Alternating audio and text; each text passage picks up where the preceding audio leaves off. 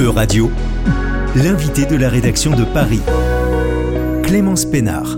Laurie Gaube, bonjour. Vous êtes directrice de la communication et sensibilisation de l'association Règles élémentaires, la première asso française de lutte contre la précarité menstruelle. Alors, quand on dit précarité menstruelle, c'est à la fois le manque de produits d'hygiène intime, bien sûr, mais aussi, en fait, tout le tabou qui existe encore autour des règles. Oui, tout à fait. Alors, la précarité menstruelle, nous, on l'a définie par une définition très simple, finalement. C'est le fait de dire que les règles coûtent très cher. Et en fait, on estime qu'avoir ces règles chaque mois coûte environ 8 000 € dans la vie d'une femme. Donc, c'est un budget non négligeable dont on n'a pas toujours idée. Et on estime surtout qu'une personne est en situation de précarité menstruelle dès lors qu'elle doit faire un choix dans ses achats, s'acheter à manger ou s'acheter des protections, et même un choix aussi au moment de ses règles, c'est-à-dire garder une protection plus longtemps que le temps conseillé par peur de manquer de protection.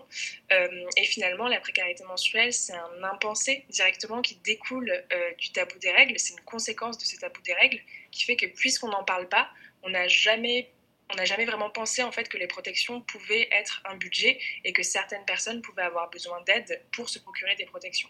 Un prix trop élevé qui amène parfois à des solutions de bricolage qui peuvent avoir des conséquences graves sur la santé. Tout à fait.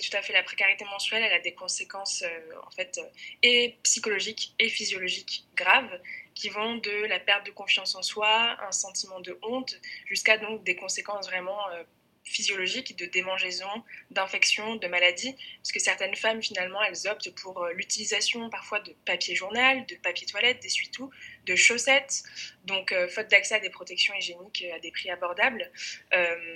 Et il y a aussi des conséquences plus graves dont on parle un petit peu plus en ce moment, qui va jusqu'au syndrome du choc toxique, donc qui peut avoir des conséquences vraiment mortelles, donc des vraies conséquences sur la santé des femmes. Oui, alors le syndrome de choc toxique dont vous venez de parler, c'est quand, par exemple, on laisse un tampon trop longtemps en nous, c'est ça ? Ou alors, il y aurait apparemment donc des substances, quand le tampon en question n'est pas certifié bio, qui pourraient être également graves pour notre santé.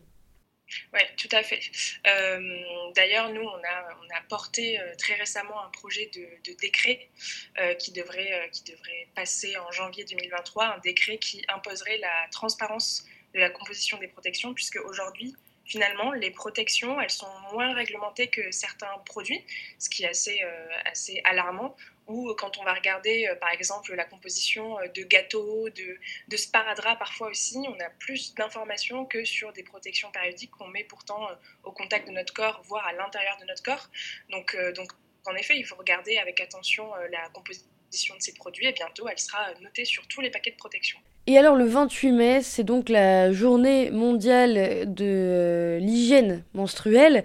Près de 2 millions de Françaises seraient touchées par ce fléau. Alors j'ai lu ce chiffre. On ne s'attend pas forcément qu'il y ait autant de femmes concernées en France.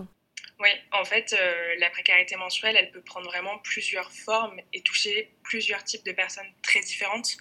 On a vraiment tendance à penser que la précarité menstruelle, elle va toucher uniquement des personnes en grande situation de précarité, justement, qui sont mal logées, qui dorment à la rue. Mais en fait, non, il s'agit aussi d'étudiantes, de travailleuses précaires, de chefs de famille monoparentales pour qui les dépenses liées à l'achat de protections périodiques représentent une charge trop importante.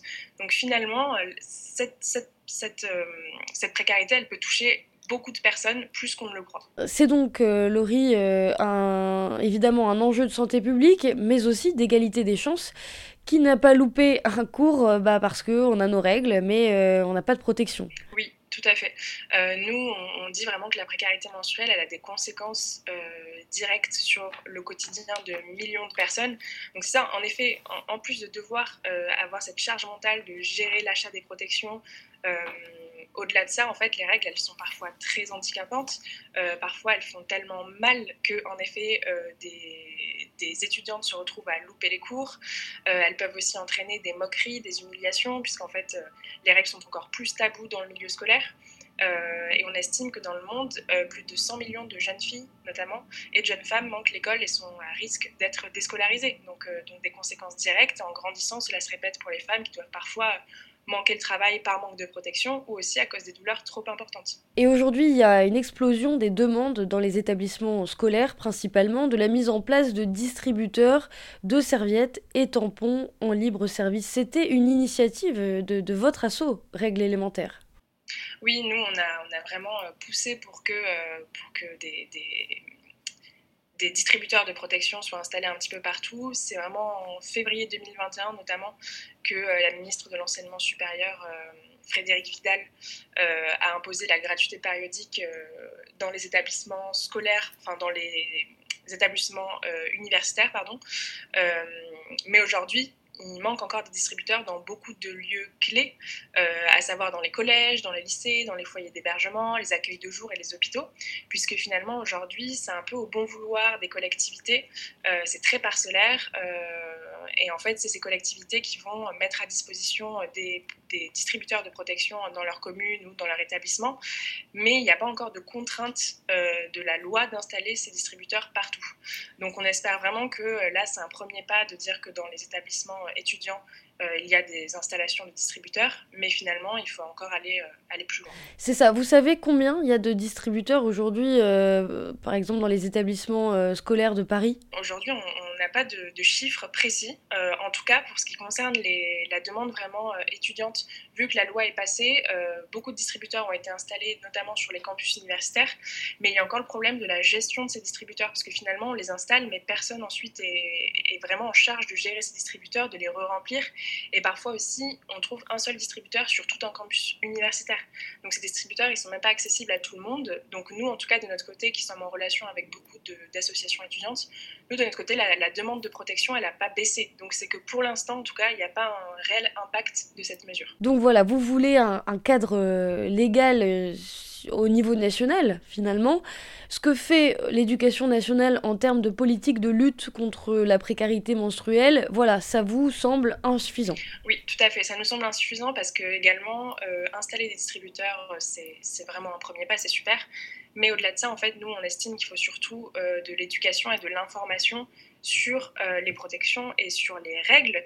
Donc, en fait, finalement, nous, c'est pour ça qu'on développe aussi des actions de sensibilisation, à savoir des ateliers au niveau scolaire, où en fait on va dans les classes et on va parler de règles, puisqu'aujourd'hui elles sont abordées dans le programme scolaire, mais que c'est pas suffisant, elles sont vues du point de vue reproductif. Donc nous vraiment on vient apporter de l'information sur la perception des règles, sur le tabou, sur l'usage des protections, puisqu'il manque encore beaucoup d'informations. Et surtout, ces ateliers aussi sont en mixité, puisqu'on estime que vraiment tout le monde est concerné par les règles. Donc parfois, on a des subventions de la part des collectivités ou aussi de fabricants de protection qui subventionnent nos ateliers. Mais parfois, c'est aussi les établissements eux-mêmes qui nous contactent et qui veulent mettre en place des ateliers. Et est-ce que vous auriez au niveau européen, voilà, des exemples d'autres initiatives dans des villes européennes qui pourraient nous inspirer ? On pense évidemment d'abord à l'Écosse. Oui, aujourd'hui, vraiment, l'Écosse, c'est la bonne élève en Europe en ce qui concerne les règles généralement. C'est en 2020 que 112 députés ont voté en faveur d'une loi qui rend les protections périodiques totalement gratuites et pour tout le monde en Écosse. Donc ça, c'était vraiment une première mondiale. Et en plus, c'est pour la seconde fois que l'Écosse se distingue vraiment au niveau de la prise en charge des règles, puisqu'également en 2018, la distribution de protection était gratuite à l'école et dans les universités. Donc nous, on a vraiment cet exemple de l'Écosse qui est assez flagrant en Europe, et on n'a pas forcément d'autres exemples de d'autres pays à ce niveau-là, quoi. Et au niveau de la législation européenne sur le sujet, alors peut-être que vous savez forcément mieux que moi. Moi, j'ai cherché, mais j'ai rien trouvé. Est-ce que vous essayez de faire aussi donc du lobbying au niveau donc européen ? Alors au niveau européen, pas vraiment, on se concentre vraiment sur la France, et moi j'ai cherché de mon côté aussi.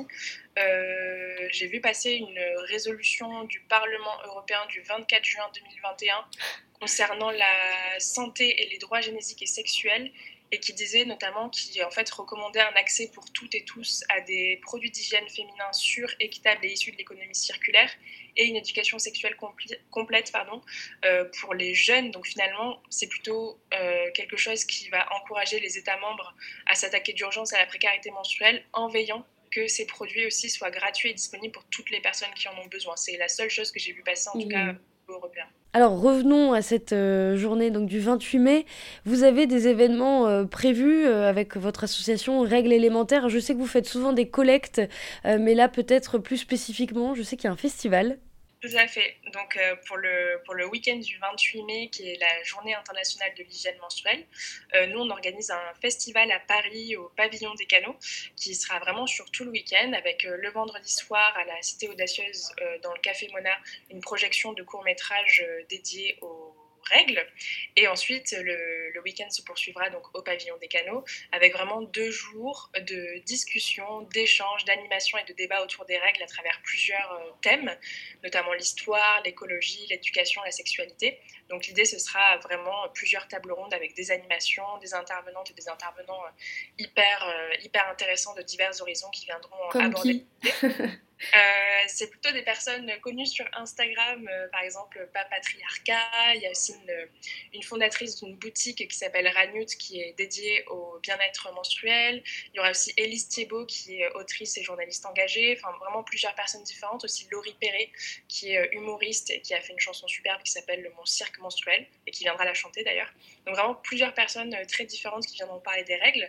Et on a aussi notre 2e édition du baromètre avec Opinion Way, qui va sortir et qui permettra de prendre un peu la température sur la perception des règles vis-à-vis des Français et des Françaises, avec notamment de nouvelles thématiques liées vraiment à la jeunesse et à l'éducation aux règles, et également une thématique liée à la santé menstruelle, donc les douleurs, les maladies. Donc on pourra vraiment avoir des chiffres super intéressants. Eh bien merci, le rendez-vous est donc pris avec l'association Règles élémentaires. Et d'ailleurs, pourquoi cette date, le 28 mai ? On finira peut-être là-dessus. Alors le 28 mai, c'est parce que...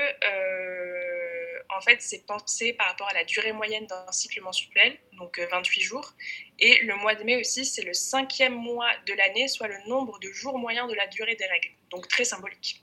Merci Laurie Gaube, directrice de la communication et sensibilisation, on le rappelle, de l'association Règles élémentaires. Et puis si nos auditeurs veulent avoir plus d'informations sur cette journée du 28 mai, il suffit d'aller sur leur site internet ou leurs nombreux réseaux sociaux, je le rappelle, Règles élémentaires. C'était l'invité de la rédaction d'Euradio. Retrouvez dès maintenant les podcasts de la rédaction sur euradio.fr.